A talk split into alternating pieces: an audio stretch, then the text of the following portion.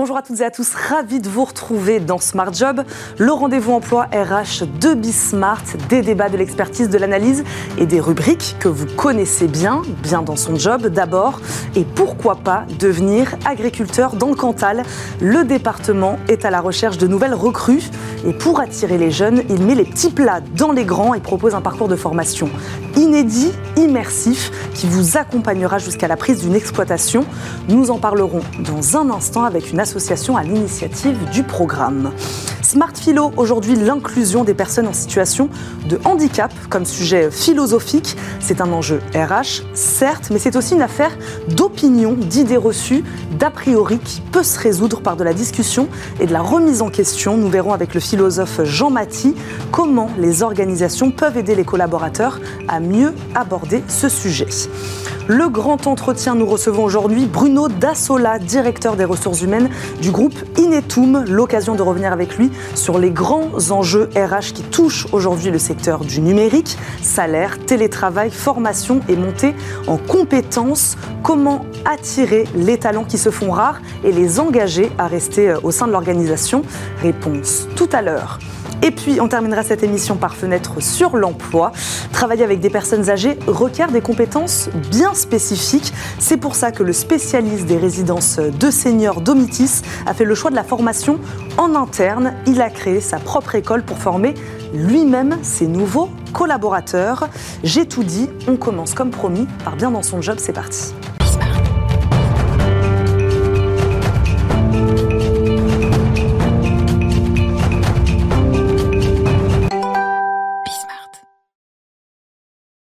Des jeunes peu enclins à se lancer dans une carrière dans l'agriculture versus de nombreux départs à la retraite. Ça, c'est le constat. La solution, la Chambre d'agriculture du département, les jeunes agriculteurs du Cantal et Landestini, eh bien, ils l'ont peut-être trouvé. Les trois organismes se sont associés pour créer un programme de formation inédit, sur mesure, en immersion, pour accompagner les jeunes vers ce métier.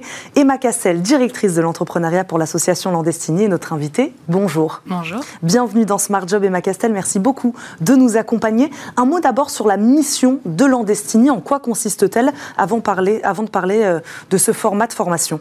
Oui, Landestini est une association auvergnate euh, qui a pour objectif de euh, reconnecter l'humain à la nature mhm. et de promouvoir la vie en zone rurale. Quelles sont vos actions voilà, quotidiennes, vos missions quotidiennes avec cette Alors, association? On a des programmes d'éducation auprès des écoles pour remettre les mains dans la terre et questionner ce qu'il y a derrière les assiettes. Donc on travaille euh, avec les écoles maternelles jusqu'aux grandes écoles, euh, en Auvergne et euh, en France en général, jusque l'outre-mer. et on a des outils de production. On a des fermes urbaines et des fermes agricoles qui produisent pour des cantines en Auvergne, à Boumont notamment et à Clermont-Ferrand. Et le programme que je dirige, qui permet de euh, rapprocher encore euh, plus les jeunes et le dynamisme en zone rurale, c'est un programme d'incubation d'entreprise au sein de, du lycée agricole d'Aurillac. Euh, donc c'est l'incubateur Landesny quant à l'Auvergne où on accompagne l'innovation et la création d'emplois. Oui, puisqu'on parle bien d'entrepreneuriat. Hein. Vous êtes directrice de l'entrepreneuriat pour l'association Landestini. avant de rentrer dans le détail de, ce, de cette formation, pourquoi le Cantal a besoin aujourd'hui d'agriculteurs? Alors, comme dans toute la France, hein, euh, le, métier agricole euh, est. Euh, On ne s'arrête pas au départ, ça ne s'arrête pas au hein, département du Cantal. Le, la spécificité du Cantal, hein, c'est qu'on est sur de l'agriculture familiale de petite taille et que c'est une agriculture qu'on a à cœur de préserver en France et de préserver pour préserver les paysages, pour préserver les savoir-faire notamment et le dynamisme de nos territoires et en particulier celui du département. Et donc vous parleriez aujourd'hui de pénurie de main d'œuvre Complètement. Oui. Oui, oui. Et c'est le cas euh, sur tous les secteurs, en fait, hein, euh, dans, dans, les, dans les zones rurales, tous les secteurs d'entreprise. Et l'agriculture, euh, comme hmm. autre secteur économique, est également, est également touché. Notre objectif, c'est de montrer que les métiers agricoles, et notamment devenir chef d'exploitation, c'est c'est une possibilité pour tout le monde. Et c'est un beau métier. Justement, là-dessus, j'ai une question. Dans le Cantal, on retrouve, c'est vrai, beaucoup d'élevage de bovins, destinés notamment à la production de lait. on sait que c'est une filière particulièrement exigeante. Voilà, comment vous, aujourd'hui, aujourd'hui vous arrivez, avec quel discours vous arrivez auprès des jeunes pour leur donner envie de s'engager dans cette voie? Alors, qui peut parfois être compliqué. Oui, oui, oui. Il n'y a pas que ça. C'est hein. pas seulement auprès, des, auprès, des, jeunes. Euh, en fait, on a souvent une idée très euh, arrêter et clichés de l'agriculture. Moi, je dis souvent, on, imagine un vieux, un monsieur pas, très jeune, sur son tracteur, tout seul dans une ferme. Euh, en fait, euh, moi maintenant, ça fait trois ans que je vis dans le Cantal et j'ai une vision complètement euh, modifiée de l'agriculture. En fait, être agriculteur, c'est réaliser une centaine de métiers, avoir un millier de compétences, hein, parce que effectivement, on prend soin des, animaux quand on s'occupe mm. de vaches notamment, mais on est aussi derrière son ordinateur, on mm. réfléchit à ses stratégies de commercialisation, notamment dans le Cantal, on a besoin d'accéder à des nouveaux marchés, donc on a besoin d'innover pour, pour accéder à ces marchés territoire. Hein. Le Cantal, c'est 500 000 vaches, 145, 146 000 habitants. On a besoin d'aller euh, vendre nos fromages et notre viande ailleurs. Euh, donc, c'est des métiers qui sont euh, à la fois très proches de la nature, reliés. On est en extérieur, on répare des clôtures, on, répare, on répare les machines, on va aider ses voisins. et aussi des métiers qui ont besoin de compétences et d'intelligence en fait et besoin d'innovation tout simplement. Donc peut-être besoin de jeunes. Exactement. en quoi consiste alors ce, programme de formation? Combien de temps ça dure? Voilà, expliquez-nous. Oui. Alors c'est un programme qui est destiné aux jeunes, mais aussi à des nouveaux profils de personnes qui sont non issues du milieu agricole.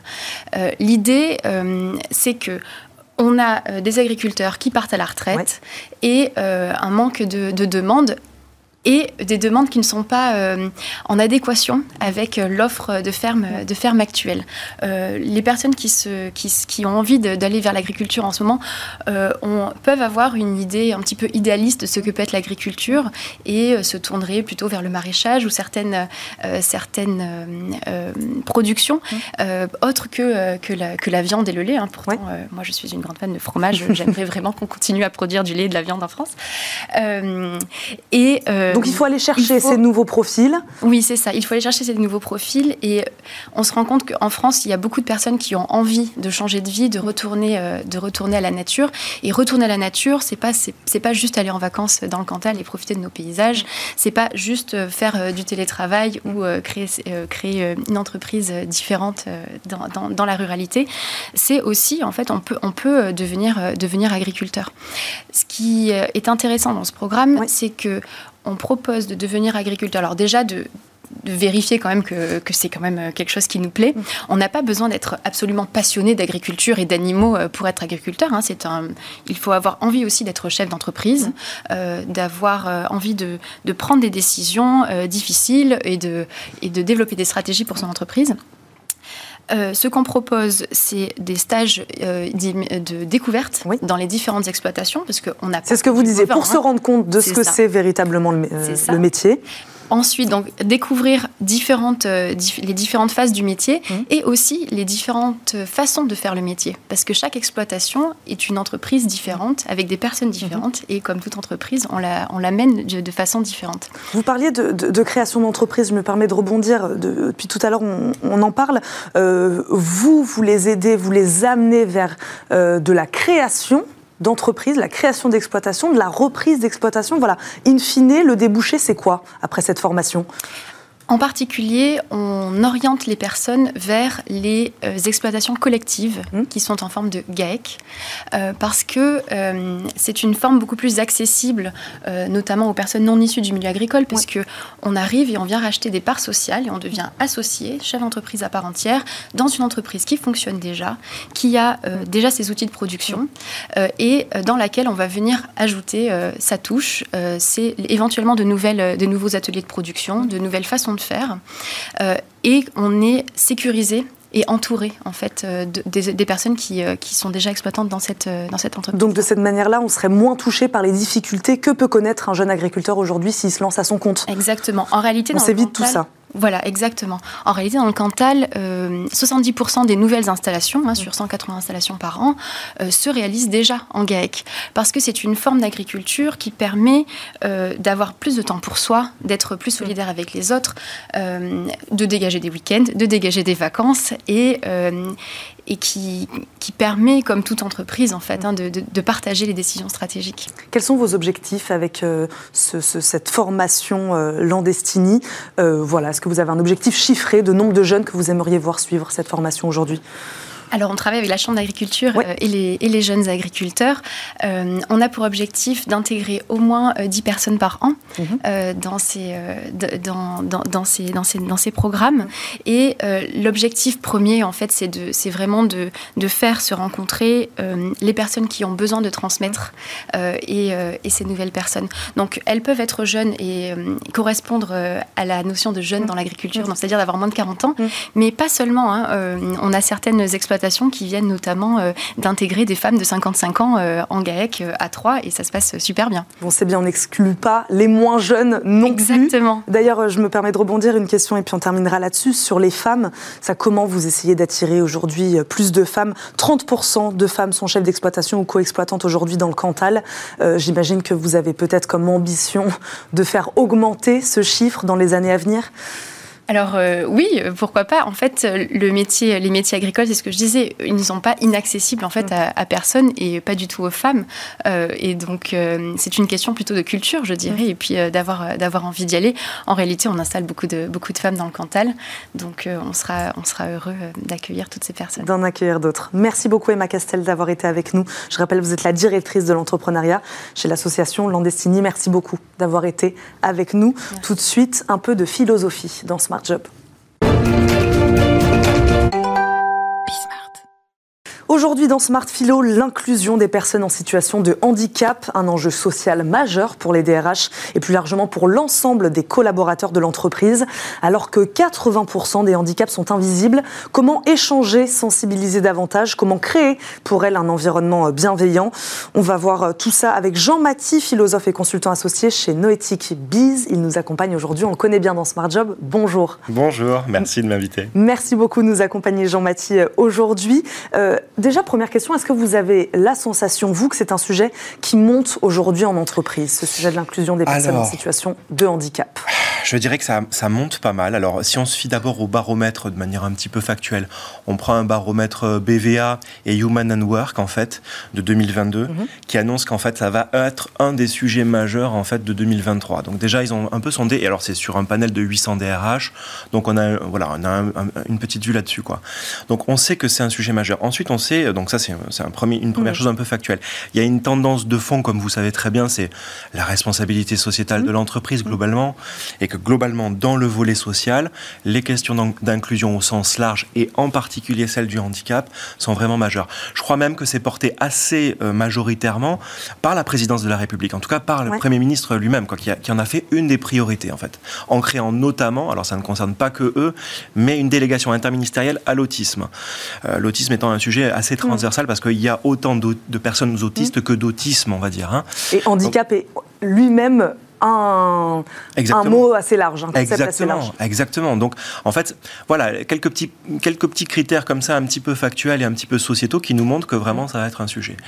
Euh, ma question, enfin la question en tout cas que je me suis posée moi en préparant cette émission, c'est donc qu'est-ce que cet enjeu d'inclusion donc au sein des organisations de cette question-là, hmm. qu'est-ce que cet enjeu-là est philosophique? Il est philosophique parce qu'il nous fait d'abord euh, travailler euh, des paradigmes sociétaux, et puis les philosophico-pratiques en cela que, bah, vous savez bien, Eva, que en fait, dans une, dans une société où on prêche euh, la productivité, la productivité, la productivité à fond, quoi. Euh, bon, même si on y revient un petit peu, même si la croissance va être un sujet dans les années qui vont venir, l'hypercroissance en tout cas. Bon, je mets ça de côté, mais c'est quand même un sujet.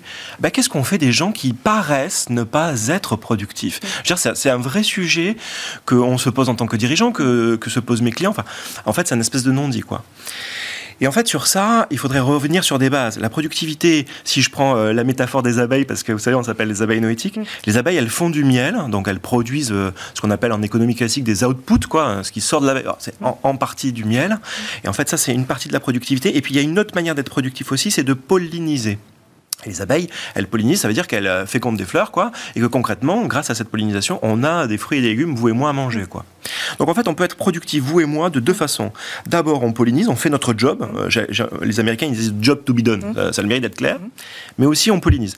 Et les personnes en situation de, handicap, bah, elles nous empêchent, enfin, comment dire, euh, elles, elles, s'empêchent pas non plus d'être productives et en faisant du miel, j'ai envie de dire, et en pollinisant. Seulement, il s'agit de travailler un petit peu nos préjugés. Euh, ça a cela de philosophique. Hein, je réponds un peu longuement à votre question. La philo, elle intervient parce que, au fond, on a tout un tas de préjugés qui interviennent qui sont majeurs, qui nous empêcheraient de penser que les personnes peuvent être productives au sens du miel et au sens de la pollinisation. Et c'est ce que je disais en préambule, euh, ça peut être difficile d'appréhender un handicap qu'on ne voit pas. 80% des handicaps sont invisibles. Oui, ça pose un, sujet euh, très clairement, très pratique. Euh, vous savez, il y a la, reconnaissance de travailleurs en situation de, handicap hein, qui existe. Et puis notamment, à cause de ce handicap qui est invisible, vous avez aussi un tas de personnes, en mm. fait, très concrètement, qui n'osent pas dire qu'elles sont en situation de handicap, parfois qui ne savent pas mm. qu'elles sont en, en, situation de handicap. Donc en fait, je crois que le sens philosophique, pour le coup, de tout ça, bah, c'est le dialogue. Mm. C'est mettre de plus en plus de dialogue social au cœur de l'entreprise pour amener les personnes à dire euh, leur vérité, à dire leur justesse, à dire ce qu'elles traversent, en fait, à dire leur vulnérabilité. Et de l'autre côté, c'est ce qui va nous amener à déconstruire les préjugés dont vous parliez? Et eh oui, là, on a une tâche euh, immense, en fait, euh, mm. devant nous, parce que ce sont des préjugés qui, j'allais dire, sont parfois anthropologiques, des préjugés qui sont parfois d'origine psychologique, mm. et des, parfois des préjugés d'origine cognitive. Il y, a, de tout. Je vous donne un exemple concret. Hein. par exemple, en anthropologie classique, il y a une immense anthropologue qui s'appelle Françoise Héritier, euh, qui nous montre comment, en fait, depuis l'Antiquité grecque et romaine, on a, des, on a un sujet anthropologique avec l'idée de non-conformité à l'espèce. Tout ce qui est non conforme statistiquement à l'espèce, on le montre du doigt, dit Françoise, Françoise Héritier. Ça veut dire quoi? Ça veut Montrer du doigt, c'est un, geste hyper fort. Ça veut dire monstro, hein, ça a donné le, en latin, ça a donné le, le monstre voyez un petit peu les trucs. Mm. Tout ce qui n'est pas, je le redis quand même, hein, tout ce qui n'est pas une, conforme statistiquement à l'espèce, en fait, ça vient nous, ça vient nous mettre dans l'idée que ça, on a un monstre devant nous. Ça, c'est un premier truc immense et anthropologique, je veux mm. dire. Et puis, vous avez des trucs un petit peu plus du quotidien. Euh, euh, je ne sais pas euh, comment vous dire, par exemple, la personne à, mobilité réduite, elle va spontanément nous, nous, faire pitié au sens philosophique, mm-hmm. attention, hein. Mm-hmm. c'est-à-dire va, va, comme on disait en ancien français, va attirer vers nous des sentiments de tristesse, de, perte de puissance. Vous avez des choses psychologiques ultra fortes sur lesquelles il faut travailler, puisque ce sont bel et bien des préjugés. Et vous savez ce que c'est un préjugé? C'est juger avant d'avoir jugé. Mhm. Euh, et donc ça, c'est tout sauf performant, je veux dire. Hein. on a une tâche immense devant nous, bosser contre nos préjugés. Parce que cette singularité-là, elle peut apporter quelque chose à l'organisation. Ouais. Elle peut être synonyme même de performance. Oui, oui, bah c'est exactement ça, et c'est exactement ce qu'il faut, ce qu'il faut nous amener à découvrir, hmm. ce que nous permettent, euh, ce que nous permet plus exactement la lutte contre nos propres préjugés, hmm. c'est de voir que derrière, j'ai un collaborateur qui s'appelle Tristan que j'embrasse à travers euh, l'écran, hmm. euh, qui, qui dit toujours que derrière toute singularité de la personne se cache une complémentarité.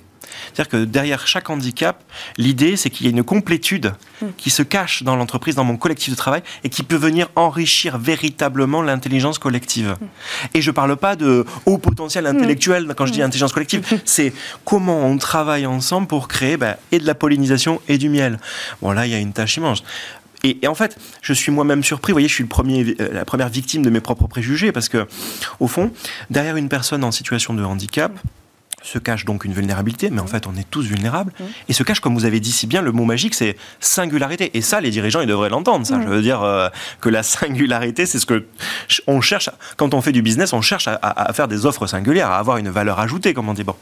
Eh bien, humainement, cette personne en situation de handicap, alors évidemment, il y a des cas... Euh, précis, etc. Mais derrière chaque singularité se cache une complémentarité et donc de la valeur ajoutée pour mon collectif de travail.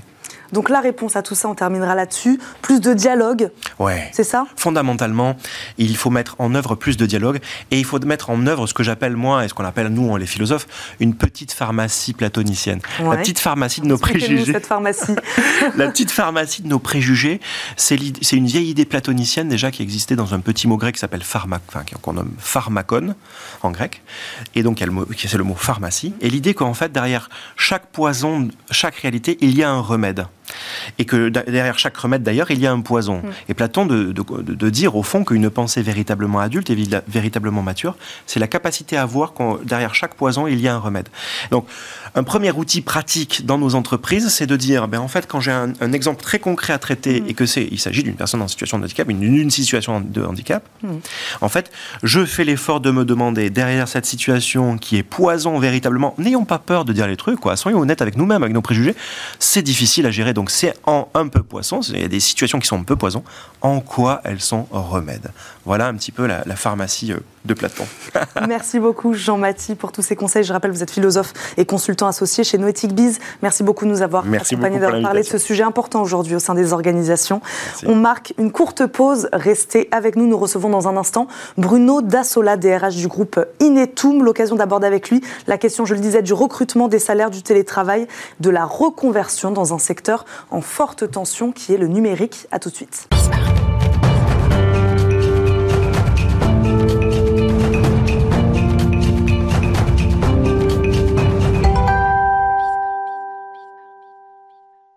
L'invité de notre grand entretien aujourd'hui est Bruno Dassola, directeur des ressources humaines du groupe de services numériques Inetom. Il fait partie des top employeurs 2023. On lui demandera d'ailleurs ce que ça signifie.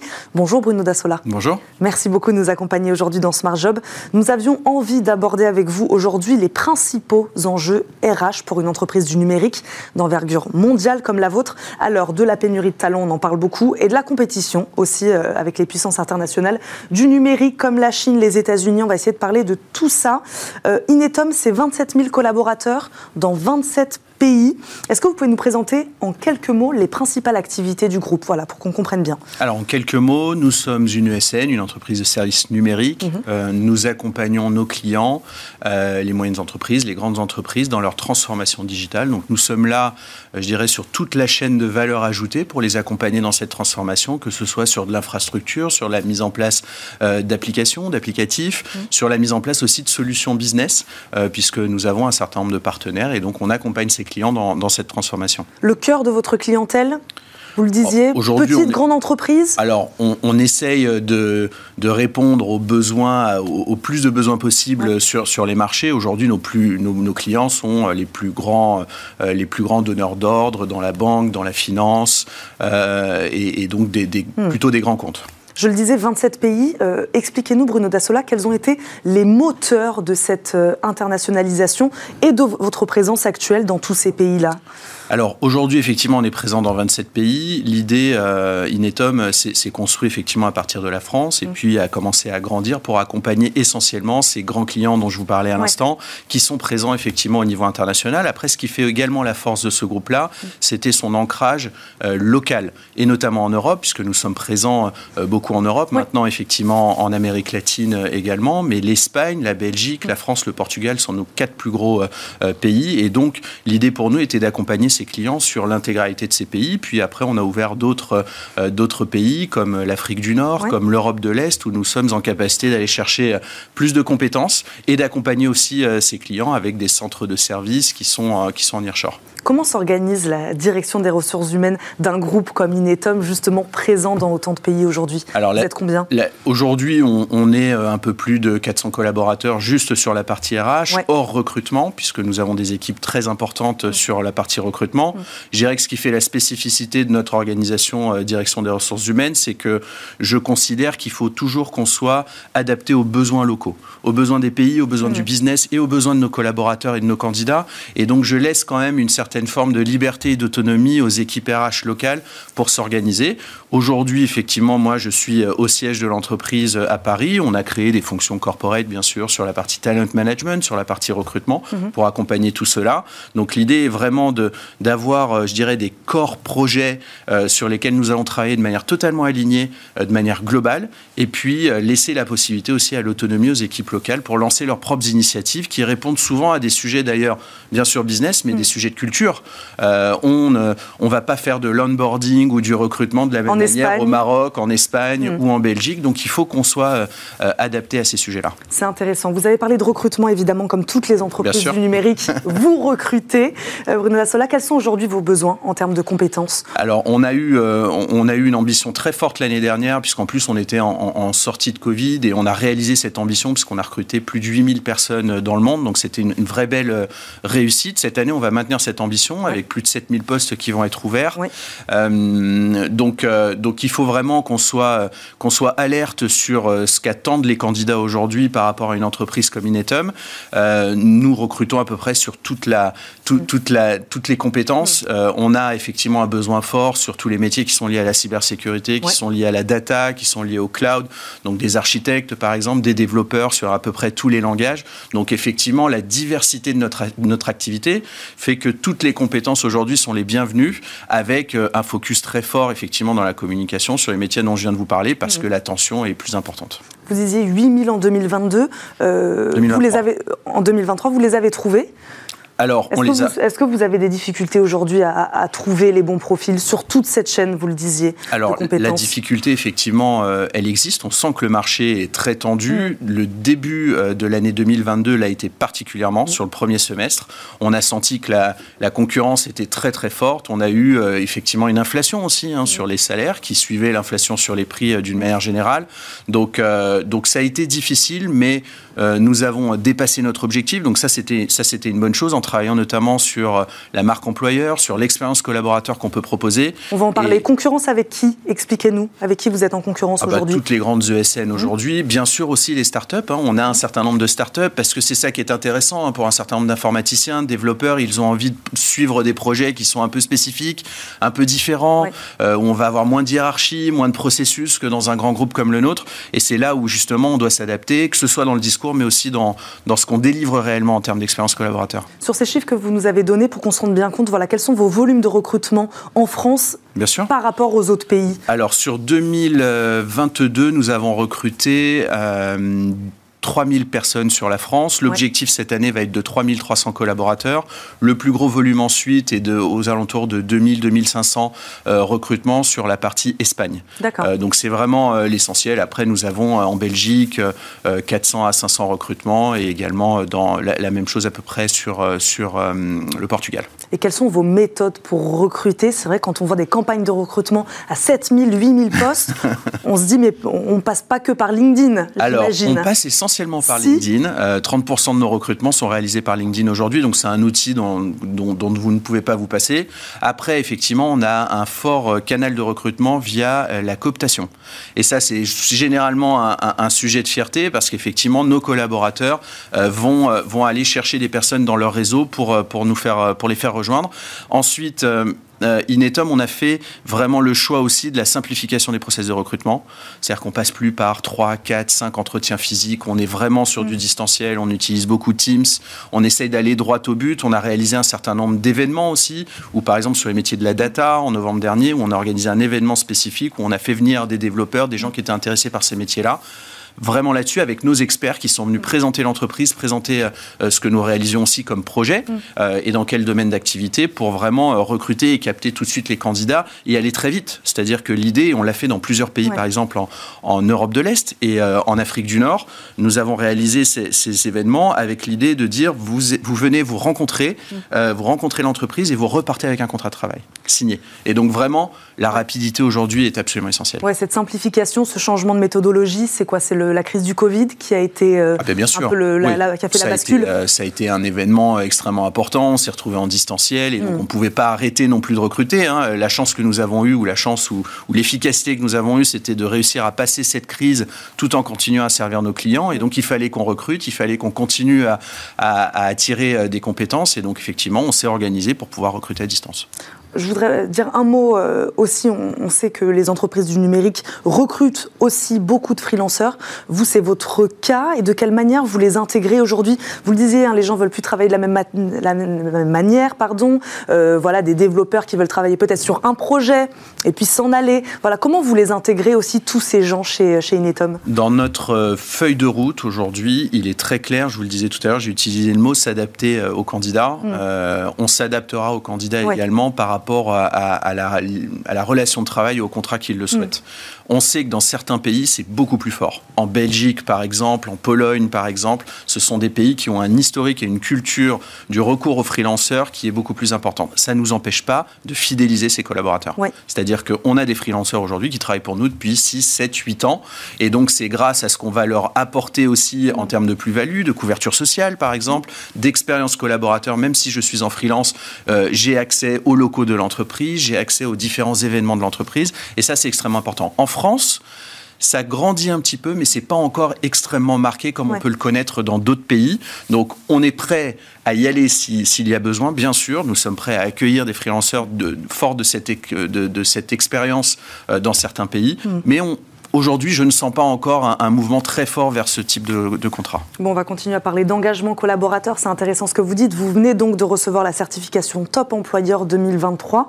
Euh, expliquez-nous, hein, moi j'en avais jamais entendu parler. Que récompense-t-elle exactement?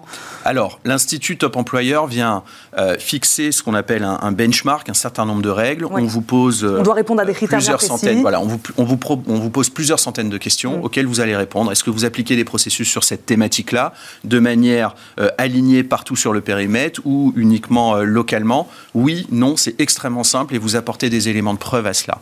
Donc, Top Employeur vient essentiellement vérifier si euh, les meilleurs processus RH sont appliqués aujourd'hui dans votre entreprise. Donc, aujourd'hui, effectivement, on est Top Employeur. Donc, ça, c'est d'abord une, grande fierté euh, pour les équipes essentiellement qui ont travaillé d'arrache-pied sur ces sujets-là et qui vient valider finalement ce qui a été réalisé depuis plusieurs années, puisque c'est la première fois qu'Inetum a essayé d'obtenir cette certification la spécificité aussi, c'est qu'on l'a tenté sur cinq pays euh, et on l'a réussi sur cinq pays, ce qui nous a permis euh, d'obtenir la certification Top Employeur Europe. On va peut-être rentrer dans le détail hein, de la politique RH mis en place qui vous ont conduit donc aujourd'hui à recevoir cette certification. Euh, je le disais en préambule de cette émission, on va parler des salaires d'abord peut-être. Comment vous l'avez fait évoluer cette grille des salaires? Euh, On parle beaucoup aujourd'hui de quête de sens, euh, de bien-être au travail. Euh, la question des salaires, j'imagine, est quand même toujours un sujet, notamment dans votre secteur très concurrentiel. voilà, expliquez-nous sur cet aspect-là, vous, comment vous avez fait évoluer cette grille de salaires? Alors, depuis, alors on a toujours eu d'ailleurs sur la question de la politique salariale une volonté d'individualiser les propositions que nous faisons mmh. à nos collaborateurs. C'est quelque chose qui est très important parce que ce que l'on souhaite, c'est pouvoir répondre à un instant T à une situation individuelle d'un collaborateur qui est dans l'entreprise et de répondre à nos besoins. Ça, c'est le premier point. Le deuxième point, c'est qu'à chaque départ de l'entreprise, nous réalisons un entretien qui nous permet de connaître la motivation du collaborateur au, départ. Alors si bien sûr on peut le convaincre de rester, on le fait, mmh. mais s'il part, c'est important pour nous de savoir pourquoi. Euh, vous disiez qu'effectivement le salaire est important, c'est vrai, mais c'est pas la première cause mmh. majeure des départs. La première cause majeure des départs, c'est la recherche d'un parcours de carrière qui fait sens, la recherche du développement de compétences, mmh. et donc c'est là-dessus euh, sur, ce sur, sur, quoi on travaille, pardon, euh, de manière de manière extrêmement forte. Sur la politique salariale, on a connu une inflation c'est très très clair aujourd'hui. Euh, ce qu'on a cherché à faire au cours des deux dernières années était euh, de pouvoir déjà récompenser la performance et le collaborateur qui est très efficace et qui a un très très bon retour de la part euh, du client en ayant une politique individualisée extrêmement forte. On a essayé de travailler également surtout, je dirais, les, éléments plus collectifs de la rémunération. Je peux vous donner des exemples. Les tickets restaurants, par exemple, sont un sujet qui permettent de toucher de manière collective. On a eu des mesures également qui sont pour les plus bas salaires de l'entreprise, mmh.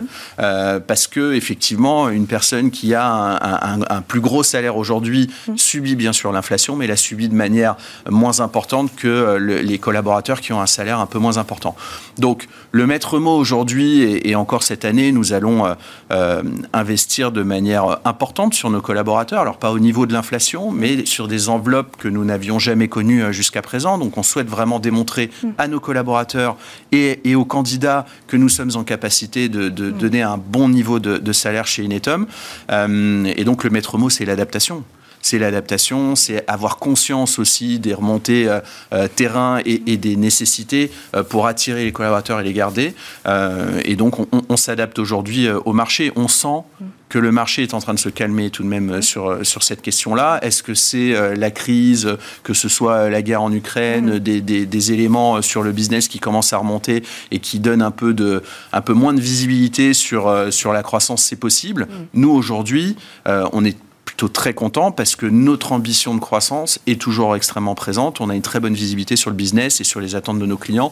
Donc, l'objectif est encore de croître, bien sûr, cette année. Les attirer, les garder, ça passe aussi par un dispositif de télétravail, j'imagine, travail hybride. Bien sûr. Qu'est-ce que vous proposez chez Inetum? Alors, aujourd'hui, on a un accord sur le télétravail qui est, euh, et, des règles sur le télétravail qui sont les mêmes dans tous les pays, mmh. parce que ce qui est important pour moi, c'est effectivement que l'expérience collaborateur à Paris soit euh, la même qu'à Madrid aujourd'hui, par exemple.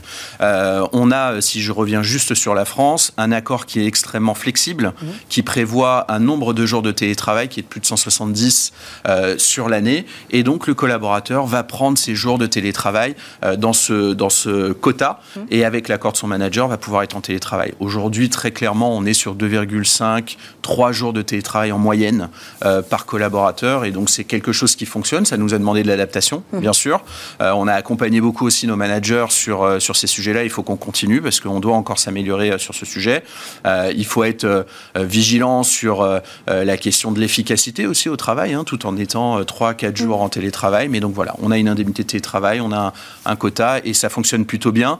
On a également en parallèle investi sur nos locaux. On vient de changer de siège social le 1er janvier. Nous sommes toujours à Saint-Ouen, mais dans des locaux euh, neufs, euh, extrêmement agréables, avec un, focus très fort sur euh, le télétravail existe et continuera à exister chez Inetom. Et pour autant, lorsque vous allez venir, vous allez trouver une plus-value, une valeur ajoutée, voilà, avec des espaces collectifs, avec un certain nombre de choses qui sont mises à disposition des, collaborateurs. Et pour l'instant, après deux mois, ça fonctionne plutôt bien. Le temps passe, il nous reste une petite minute. Bruno Dassola, vous le disiez, euh, monter en compétences, peut-être plus important, c'est plus important peut-être aujourd'hui pour les, pour les salariés, euh, cet enjeu de formation et de montée en compétences que la question salariale. Euh, justement, quel programme de formation vous vous mettez en place pour vos salariés en termes de voilà, compétences, montée de compétences en informatique ou peut-être même en termes de reconversion d'ailleurs C'est un enjeu absolument majeur. C'est-à-dire qu'on sait les difficultés que nous avons à aller recruter. Hmm. Ça passe, euh, la gestion de cette difficulté, ça passe par la formation, par ce qu'on appelle l'upskilling, le reskilling, le développement des compétences de nos collaborateurs. On investit massivement sur le sujet. Hmm. En 2022, nous avons formé plus de 15 000 salariés. Euh, sur nos 27 000. Mm. D'accord? Et c'est encore trop peu. C'est-à-dire qu'il faut qu'on continue à euh, proposer un catalogue de formation qui soit le plus complet possible, faciliter aussi euh, l'accès à la formation, notamment en, continuant de la formation en présentiel, mais beaucoup en distanciel. Et nous avons un enjeu majeur aussi sur la certification. Nous devons certifier nos collaborateurs sur l'utilisation d'un certain nombre de langages, d'outils. Et ce sont les, les, trois objectifs majeurs que nous avons cette année. On va continuer à investir sur cette question de formation. ça va être un enjeu, pourquoi un enjeu Un avantage concurrentiel? C'est un avantage euh, pour l'engagement collaborateur. C'est ce que Aujourd'hui, on veut croître. On a effectivement euh, mm. parfois des sujets de fidélisation. Euh, si je fidélise plus les collaborateurs mm. chez Inetom, j'aurai moins besoin de recruter. Et donc, pour les fidéliser, il faut que je les forme, il faut que je leur donne ces parcours de carrière. On travaille sur plusieurs domaines d'activité. il faut qu'ils puissent passer d'un client à l'autre, mais il mm. faut aussi qu'ils puissent grandir, améliorer leurs compétences, se développer personnellement. Et c'est pour ça que c'est un enjeu majeur pour les fidéliser. Et bon, on va terminer là-dessus. Merci beaucoup, Bruno Dassola, d'avoir répondu à nos questions aujourd'hui. Je rappelle, vous êtes le directeur des ressources humaines du groupe Inetom. Merci beaucoup d'avoir répondu à nos questions. Tout de suite et comme chaque jour, on termine cette émission par fenêtre sur l'emploi.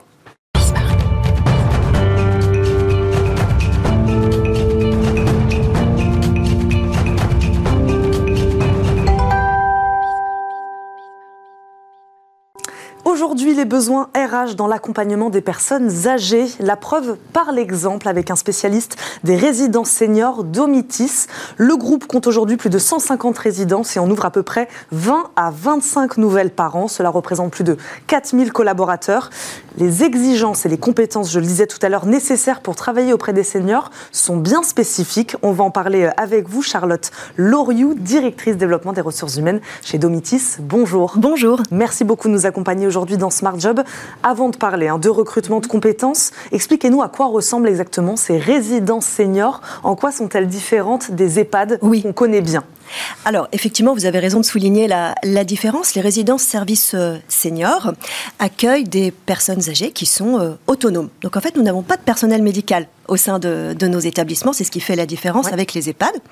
Donc une résidence senior, euh, c'est un lieu de vie dans lequel il y a des appartements dans lesquels habitent nos, nos résidents et puis aussi un certain nombre d'espaces, de lieux communs qui leur permettent de bénéficier d'un certain nombre de prestations, le restaurant, une salle de sport, une piscine, un salon de coiffure, voilà. C'est un vrai lieu de vie. Donc pas d'équipe médicale Non. Et pourtant, des gens qui viennent voilà, faire à manger, des éducateurs peut-être aussi, des animateurs. Alors on a un animateur effectivement qui euh, est là euh, dans la résidence, qui est, fait partie de l'équipe hein, de, la résidence, qui met en place un certain nombre d'activités pour animer, on va dire, le quotidien. En revanche, les personnes seniors ont un appartement où elles peuvent tout à fait faire leur propre repas si elles le souhaitent. Si elles n'ont pas envie, sinon elles vont au restaurant. Elles sont très libres finalement. Vous recrutez 500 postes rien que pour 2023. Comment vous expliquez la dynamique aujourd'hui du secteur? Alors, je pense que déjà, c'est structurellement euh, un secteur qui est très porteur, puisque compte tenu du vieillissement de la population, mm. euh, il, faut créer, enfin, il y a une vraie euh, nécessité de créer une solution d'habitat mm. en fait, pour les personnes seniors. Donc, forcément, notre groupe, qui, qui, est spécialiste et leader dans ce domaine-là, créer euh, au moins 20 à 25 résidences, ouvre 20 à 25 résidences euh, par an. C'est énorme. Voilà, c'est énorme. Ça fait presque une tous les 15 jours. Euh, et pour ces résidences, nous recrutons 20 à 25 collaborateurs. Donc nous créons chaque année 500 postes, qui sont des postes très variés. Hein. Il y a des postes. Bah voilà, dites-nous alors quels sont les postes représentés, les métiers représentés dans ces structures? Alors une résidence, une résidence service senior, c'est comme une petite PME. Hein. donc il y a forcément une équipe de direction des conseillers commerciaux et puis euh, des postes très variés d'accueil, d'animation, euh, de, maintenance, de services en salle, de, ménage. Enfin voilà, c'est euh, comme je vous le disais un vrai lieu de vie. Donc on a des équipes polyvalentes. Il y a des compétences techniques, mais je crois que ce qui est important aussi pour vous, c'est les compétences comportementales. C'est-à-dire il faut certaines compétences bien spécifiques pour travailler aujourd'hui auprès des seniors. Quelles sont-elles? Voilà, expliquez-nous ces compétences, non pas techniques, puisqu'en plus vous le disiez, les métiers sont différents. On ne va pas les énumérer pour chaque Tout métier. À fait, Quelles sont les compétences comportementales essentielles aujourd'hui pour travailler auprès des seniors? Bah, Ce qui est vraiment essentiel, déjà, c'est d'avoir une forte affinité avec la population senior. Sinon, c'est un petit peu compliqué de travailler en résidence-service. Euh, et ce qui me semble vraiment primordial, c'est ce savoir-être, donc qu'on appelle les soft skills, mhm. c'est-à-dire de l'empathie, forcément, avec la population senior. Et chez Domitis, un vrai sens du service. Voilà. On est là pour euh, faire en sorte que les seniors vieillissent bien. Mhm. Euh, et donc, forcément, ce sens du service doit être très très pointu. Et pour ce faire, pour parfaire ce sens du service, je sais que vous formez vous-même vos nouveaux collaborateurs. Euh, vous avez créé l'école Domitis, qui a d'ailleurs eu la certification Calliope. Euh, en quoi elle consiste, cette école, et pourquoi c'est important pour vous bah, de former finalement vous-même ces collaborateurs? Alors, euh, nous avons un centre de formation, effectivement, qui s'appelle Domitis Campus, et qui vient de recevoir la certification Calliope. Et ce centre de formation permet en fait d'apporter aux personnes qui n'auraient pas toutes les compétences techniques requises, les les compétences nécessaires pour exercer leur métier, mais aussi pour pouvoir grandir dans le groupe. Pourquoi cet engagement de Domitis sur la formation? Vous auriez pu faire confiance à un, autre organisme. Tout à fait, mais c'est important aussi de transmettre euh, à nos collaborateurs les valeurs et l'esprit Domitis. Voilà. Donc euh, le mieux, c'est effectivement de les former nous-mêmes. Et ben voilà, on terminera là-dessus. Merci beaucoup Charlotte Loriot Merci de nous avoir accompagnés aujourd'hui dans Smart Job. Je rappelle, vous êtes la directrice développement des ressources humaines chez Domitis. Merci beaucoup de nous avoir accompagnés. Merci à vous de nous avoir suivis. Merci à Laurelène, merci à Nicolas Juchat qui m'ont aidé à préparer cette émission. On se retrouve très vite pour un nouveau numéro de Smart Job. En attendant, je vous souhaite à tous une très bonne journée sur Bismart et à très vite. Ciao